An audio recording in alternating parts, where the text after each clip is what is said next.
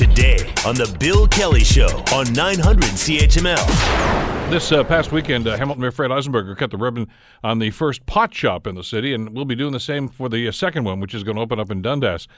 Uh, there's some feedback coming up, and maybe even a little pushback on this too. So we wanted to bring the mayor on to talk about uh, exactly why he did it and uh, if he's hearing anything about that. So we're pleased to welcome Hamilton Mayor Fred Eisenberger to the Bill Kelly Show on CHML. Good morning, Mr. Mayor. How are you doing today?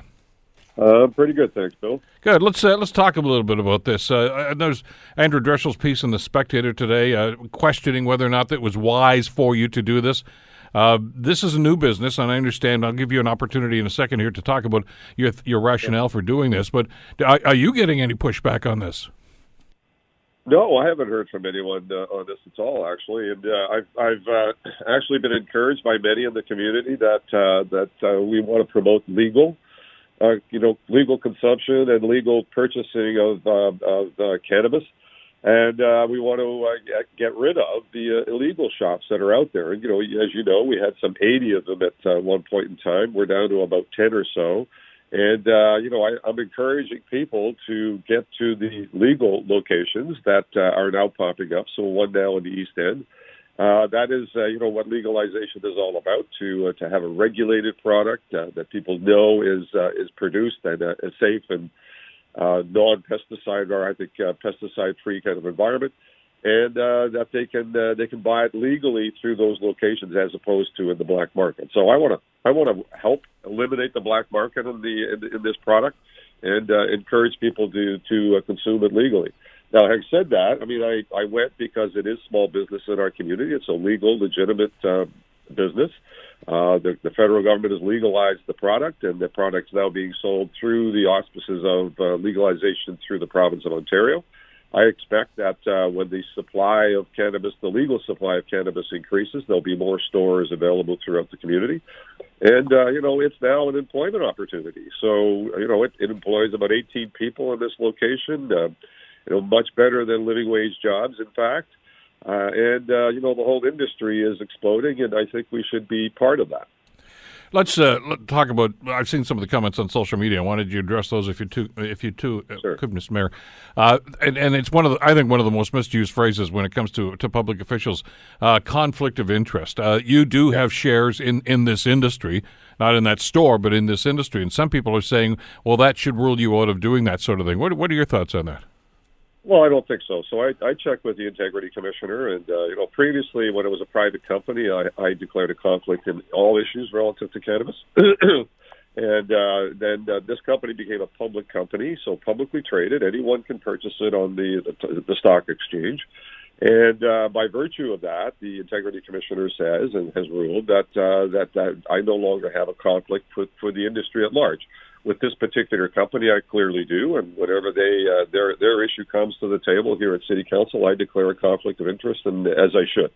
Now, having said that, I mean, we, we can extrapolate, you know, beyond this. I mean, I I'm I'm a property owner. I'm a real estate uh, property owner. I have a home in the, in the city of Hamilton. Just last Thursday, I opened up a real estate office in uh, in Flamborough. Great, uh, great company. I'll give them a little plug. Uh, the Woolcott uh, Remax location on uh, on Highway Five, a beautifully restored building, uh, the former Pearson uh, Dairy that was there, and uh, they've they've uh, you know employed some thirty odd people, and I was there to help them open up that location. I also own property in the city of Hamilton, and so does that make me does that conflict me in terms of being able to go there and say, please, folks, uh, support this industry and you know be part of um, you know the growth development and the, the job opportunities that come out of that. So we can we can take that to a whole bunch of different areas and uh, you know I could be conflicted in everything I do. Well, and therein lies the problem, and, and, uh, because we've heard this from not just yourself but other public officials as well, and and uh, I don't have the, the, the protocol in front of me here, but I mean my understanding of, of conflict of interest is if uh, any individual, any elected uh, official, uh, is to gain financially uh, because of something like this.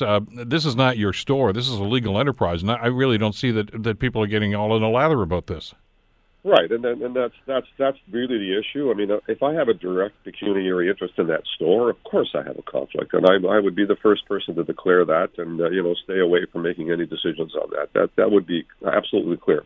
I'm I'm invested in the industry at large. I'm not I'm not involved. I actually got involved on the medical marijuana side, and I think you know, ironically, now that uh, it's been legalized, I've got all kinds of people coming to me that uh, have talked to me about self-medicating for pain and for sleep and for a whole variety of issues uh, on on the kind of the medical side, not necessarily on the on the intoxicating side.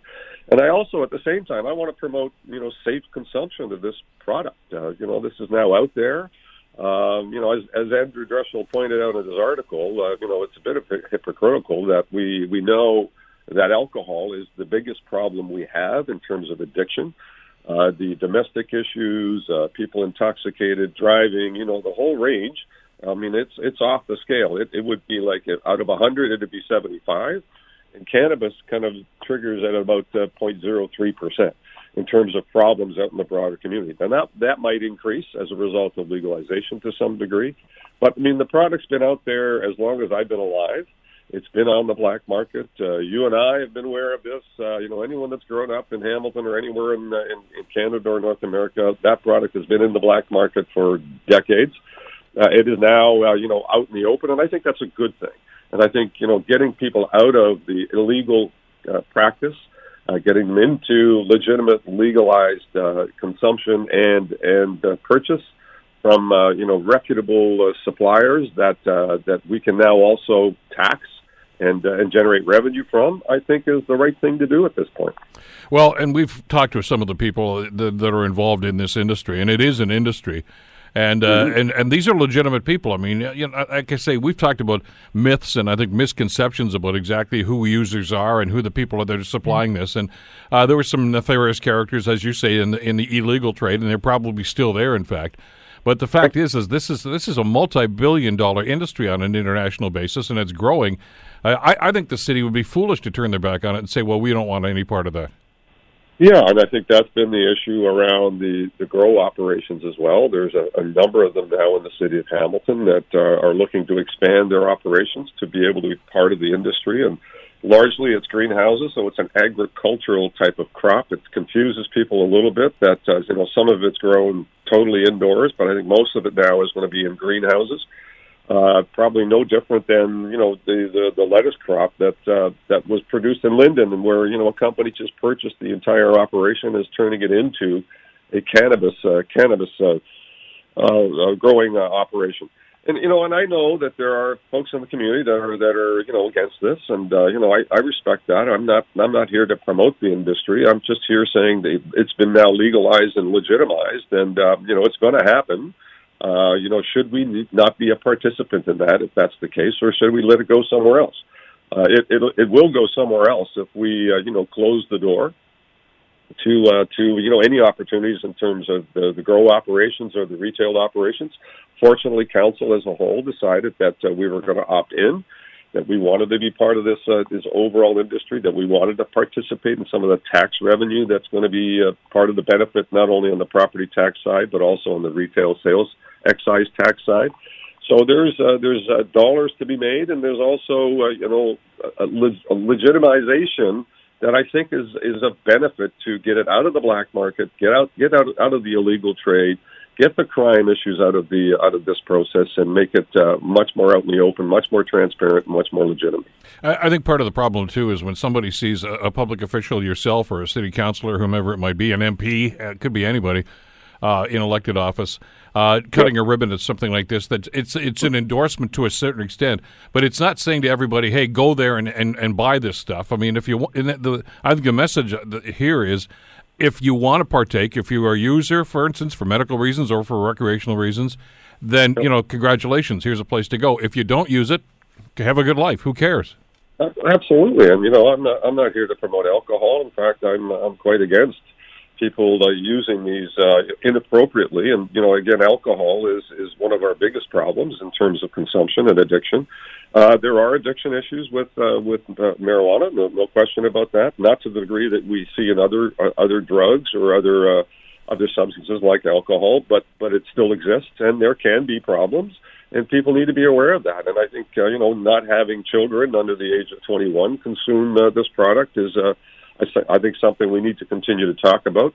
Uh, our public health is going to be very active in terms of uh, you know what what the right way to consume this product is and what the wrong way is. and uh, we need to do all of that that work. But you know, it, it, it was legalized by the federal government. We are now de- dealing with the outcomes of that.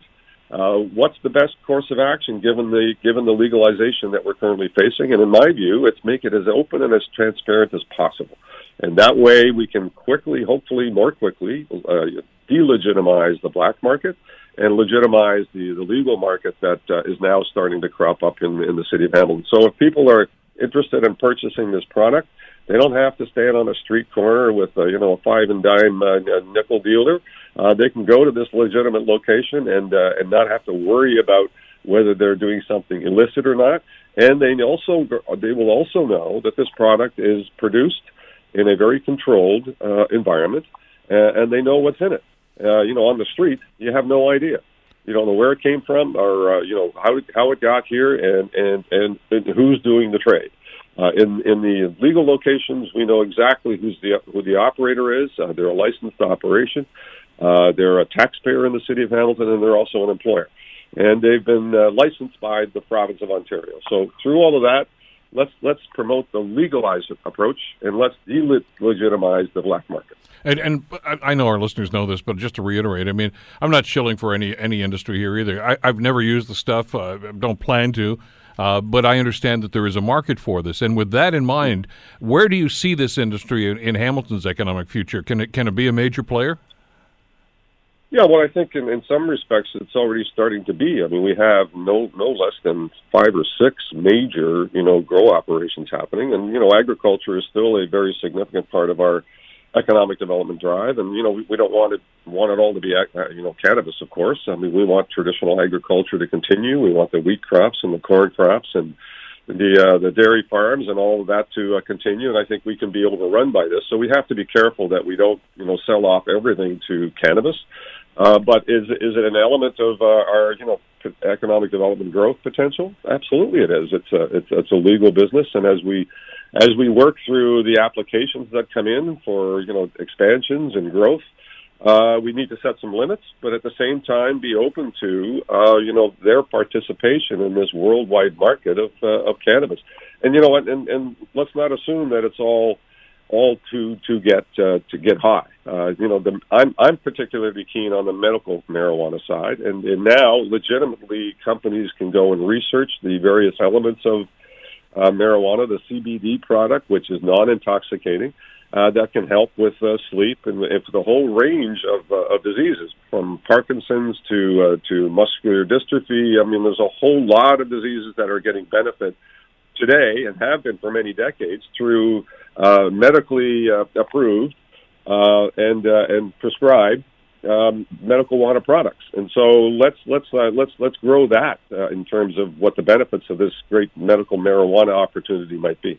This this is a, an industry that's really in its infancy here in Canada, though, isn't it? I mean, there, uh, from what I'm told, and again, I don't profess to be an expert in this. There are a, a, wide array of products that are available here. You don't need to smoke this this product necessarily. I know that's the, the image I'm sure that most people conjure up when we have this discussion. But there are other ways to ingest it and to get it into your body, and and and as we've talked about in this program, uh, given the, the, the opioid crisis, which of course is is rampant here in the city right now, it's something that we're trying to deal with. Uh, this is a viable alternative for pain control that might not. You know, obviously, uh, there's always going to be concerns about addiction, no matter what you're taking. But I mean, it's it's a much more viable opportunity or or, or alternative, really, than some of the stuff that people are getting hooked on. Well, you know, and some of the uh, some of the inferences I hear from our from, from our medical you know practitioners is if we if we could get excuse me some of our, our alcohol addicted and, and you know other serious drug addicted folks onto uh, onto cannabis, uh, as a as a as an alternative, uh, we would be, be so much better off uh, because the the addictive uh, qualities aren't the same, and uh, certainly the uh, the the effect on the on the individual is quite different. It uh, it doesn't bring out hostility in people. It, uh, it tends to make them mellow and uh, and friendly. And uh, and you know the worst that can happen is they they get an unusual uh, you know craving for for potato chips and uh, you know might raid the local variety store. I mean the reality is if if we could convert all the alcoholics out there into cannabis users, uh, I think we would we would just overall be so much better off. Hamilton. Do I want addiction at all? Absolutely not. I don't want anybody to be addicted to any any kind of a product. And but we know that from cigarettes to to alcohol and everything in between, that there is a certain portion of the population that is prone to to be addicted to something. And, and ironically, you know, over Christmas, I might have told you this. I, I bumped into some folks in the hospital that were getting some addiction treatment. And the individual that I bumped into was addicted to windshield washer fluid. I'm not kidding. I, and when I heard it, I thought you're joking. And he said, no, I'm not joking. I'm addicted to windshield washer fluid. And he's after the alcohol that's in it, the very little amount mm-hmm. of alcohol that's in it as part of his addiction issue. So people can be addicted to all kinds of things, and that's a problem. And we want to we want to you know stem that tide and, and help those people get through their addiction issues. But that doesn't mean we eliminate windshield washer fluid in the community. It doesn't mean we get rid of alcohol because it's uh, obviously well well well entrenched in terms of our society. And and today we're now dealing with uh, you know an additional product that uh, that has many medical benefits as well as uh, social benefits for many people that want to consume it that way. Hamilton Mayor Fred Eisenberger. Mr. Mayor, thanks so much for this today. Great, Bill. Thank you. The Bill Kelly Show, weekdays from 9 to noon on 900 CHML.